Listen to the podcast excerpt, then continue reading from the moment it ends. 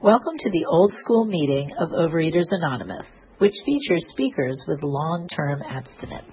We will be holding this meeting via Zoom for the foreseeable future. If you'd like to attend the meeting live, go to oalaig.org for login information. And now, our speaker.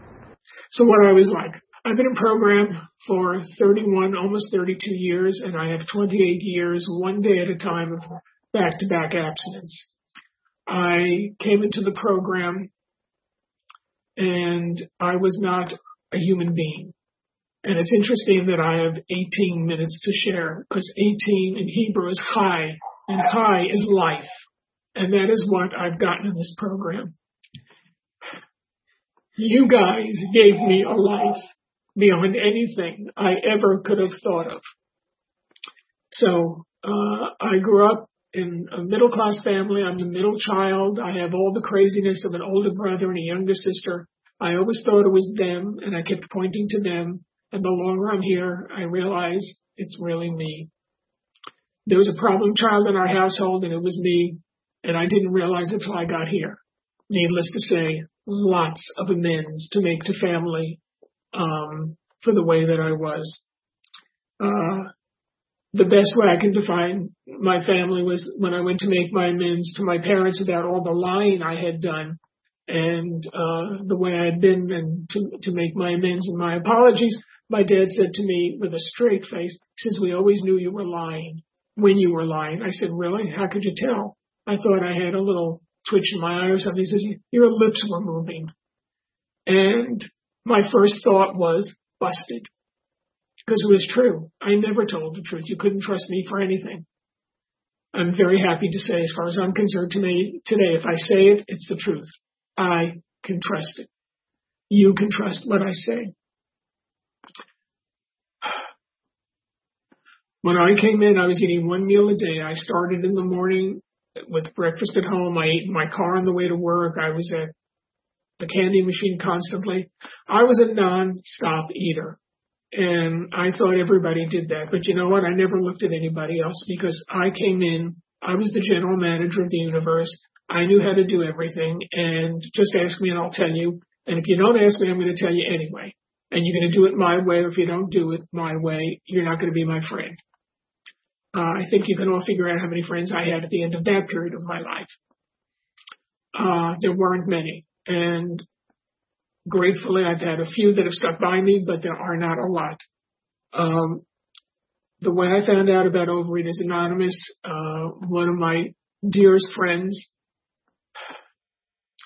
who was a soulmate of mine, was a binge buddy of mine.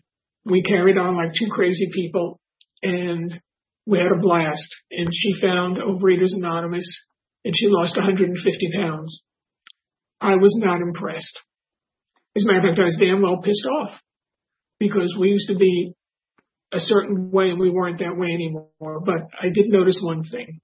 She had a glint in her eye. She had a peacefulness about her. She had the same crap going on in her life that she had before she found program. She had the same horrible financial circumstances and she was calm, peaceful, smiling and happy to be alive. And that's what I wanted. I came for the sanity and stayed for the vanity. My weight loss hasn't been that great. I didn't have that much to lose. At one point I lost 35 pounds and it was back in the in the late 80s and early 90s and some of my gay friends were taking me to the hospital because they thought I had contracted AIDS. And I hadn't. I was just trying to get down to my goal weight, which I have been at for about two weeks and I looked like a skeleton. But that number in my head was what I wanted, and that's what I went after. And uh, I didn't realize that that was not healthy. Today, I'm very grateful that I am at a healthy weight. And how do I know that? Because I trust other people. I listen to my doctor. First of all, I never went to a doctor because I was young and dumb and stupid. No, not really. I was really more, I really thought I knew it all and I thought I was doing fine. So I didn't go to a doctor. I didn't get that sick.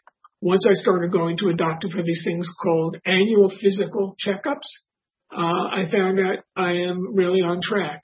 And now I've learned how to listen to other people. When I came in, um, right after I came in, I was only in program about two years. My father passed away. Um, as much as most of the people in the program talk about their being picked on as children for being obese or being heavy, I was picked on for being gay. And I didn't know I was gay, but I was picked on mercilessly because I wasn't a good student and I wasn't an athlete. And in the 50s and the 60s, if you're in school and you're a boy and you're not physically adept or you're, I didn't even want to play sports and, and you're not a good student, you're a sissy. And so I had a reputation. Little did they know, little did I know that it turned out to be true, but it was very hurtful. Um, the only friend I had was the food. And so I came in here and I learned how to eat. Uh, oh, but my, my dad passed away and in my religious tradition, I was sequestered with my family who I did not get along with. Um, and, and for a week in the house and I was abstaining and I was Mr. Hip, Slick and Cool and I followed my food plan and everything was great and everything was wonderful. And uh, my parents lived in Florida at the time and I lived in Los Angeles and I came back to Los Angeles and within a short period of time I lost my abstinence. And I could not imagine why. And I wrecked my brain. And I thought, well, it's because dad died. And when he died, we weren't having a good relationship and we were working on a relationship and he went too soon. Bullshit. And I came up with every reason under the book, under the sun, until one day it finally dawned on me. The reason I lost my abstinence is I had not increased my spiritual path. As long as I worked a food plan, I could lose weight. It's called a diet. I, I've done it many times. But if I wanted to keep the weight off, I needed a way of living and that's what you guys have given to me. You guys taught me how to be a son, how to be a brother, how to be an employee, how to be a friend. I didn't know how to do it any other way. And the only way I knew how to do it was to follow you guys. You know, it's like uh, walking in the snow. I just walked in the footprints that you guys made in front of me. And I, and those footprints were not always made by people that had been in longer than I was. They were just made by people that had what I wanted. I came, I will never forget, I started going to Serenity Sunday and I had heard all these horror stories about no one gets called on and you can't do anything, but it, that's where the best recovery is. So I went there for a whole year. I sat there and never raised my hand, but I absorbed everything you guys had to say. I focused totally on the speakers. I focused on the pitches. I focused on what was going on. So I was up there 36, 96 I was up there five times to get a chip. That was it. And I wouldn't allow myself to raise my hand because I wanted to learn because you guys had the answers and you still do.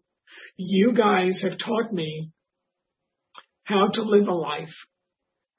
You also taught me how to ask questions. You also taught me how to listen to the answers and to be one of, not in charge. I'm not the top. I'm not the bottom. Nowhere in between.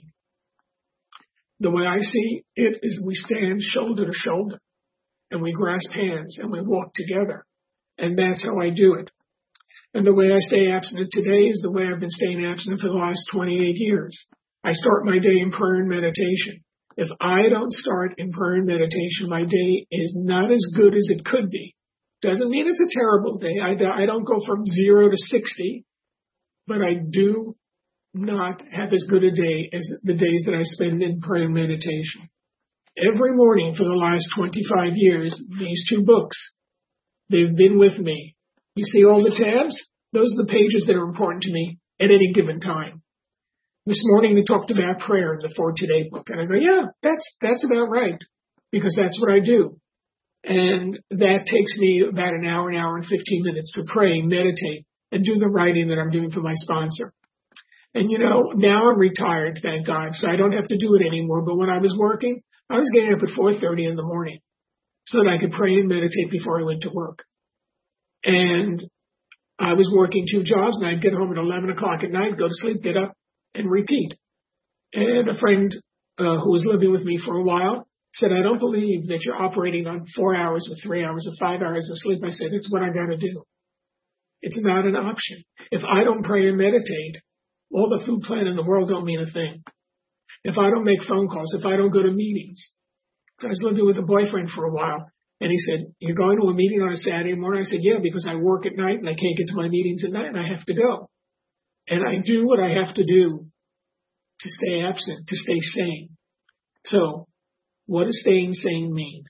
Staying sane means that I'm a 71 year old gay man who lives around a bunch of people that, you know, we have this thing called COVID. Living by myself.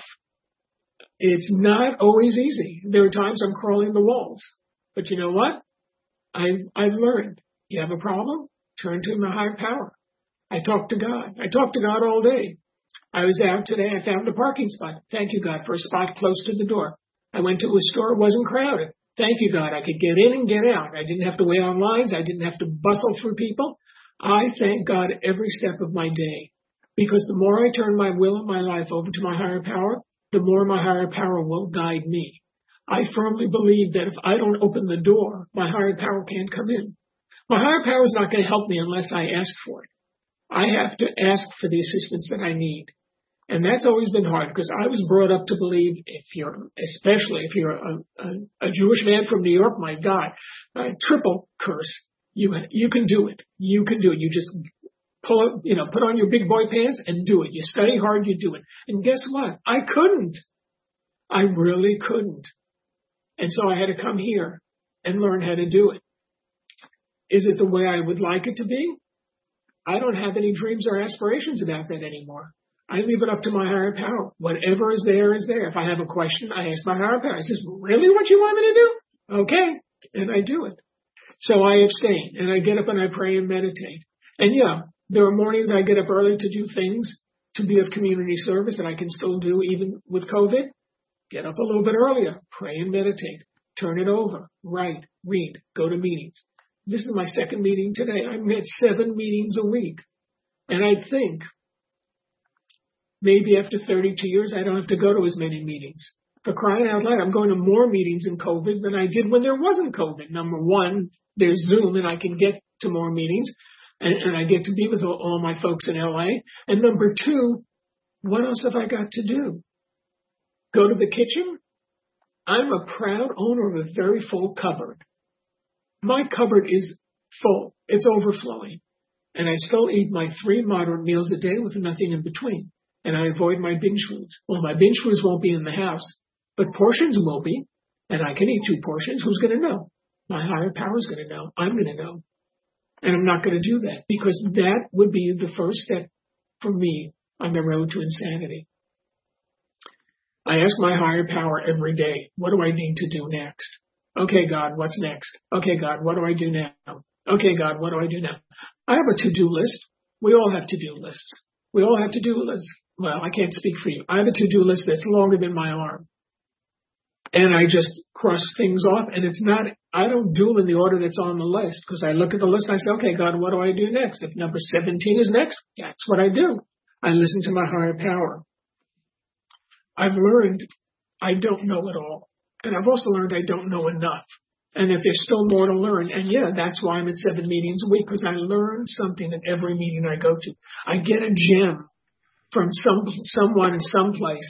And I don't say it's so and so with so many years. I say it's so and so. I learned this from so and so. I don't care how long you've been here. If you've been here two weeks and you have something to say, for crying out loud, say it. Because Carl, three minutes left. Thank you. Because I learned here unconditional love. You guys loved me, whether I was abstaining or not. You guys loved me if I was late to a meeting. You guys loved me if I didn't come to a meeting for a week or two. You always loved me. In my family, I never knew that. I think they were broadcasting their love on AM and I was receiving on FM. If you've ever tried to do that, all you get is a lot of static. And so I have a relationship today with my kid sister, who I didn't talk to 50. Well, I think we're down to 40 We didn't talk for close to 40 years. That's four zero years. We did not talk. We lived in the same house. We studied the same things. We had the same interests and we still didn't talk. We didn't get along. Today she's one of my best friends and one of my greatest griefs about this COVID is that we're not getting to spend each other's birthdays with each other. We usually fly back and forth. She lives in Berkeley, California. I haven't seen her in over a year. We cry about it. I never would have thought that that would happen, that that would take place in my life. I never thought that I, re- I would have a relationship with my brother, who I shared a room with for the first 15 years of my life, and we fought incessantly. I'm talking fisticuffs, not verbal fisticuffs. And we have a relationship. I never thought I could have had it, but I have all of that because of you. If I hadn't known to come to Overeaters Anonymous, if I hadn't come to Overeaters Anonymous, those jobs that I lost, I probably would have eaten over and done a lot worse over. Those relationships that ended, I would have eaten over or done a lot worse over. I don't know what I would have done. I cannot project and I don't choose to. I just know that I'm grateful beyond words that I found you guys. And I'm grateful that you're all still here. And I'm grateful that we all keep coming back because we know that's the solution. The, the solution is just being here and showing up for one another and being good friends to each other and picking up that phone when we call and calling. It's all of us together. And so I could not agree more with the first word of the first step. We. Not me, not I, not them. We. We're all in it together. And uh, when I first came into program, I visited my folks and I took the card because I had to go to an OA meeting in another town. And my dad said, "When's when's your last? You know, when do you think you're going to be done with those meetings?" I said, "God willing, my last meeting will be at my funeral." Because they say whenever there are two or more of us, there's a meeting. And God willing, no matter where I am, there will be at least two OA members that can come to my funeral and be with me so that one more time I don't have to be alone with my disease. Thanks for letting me share.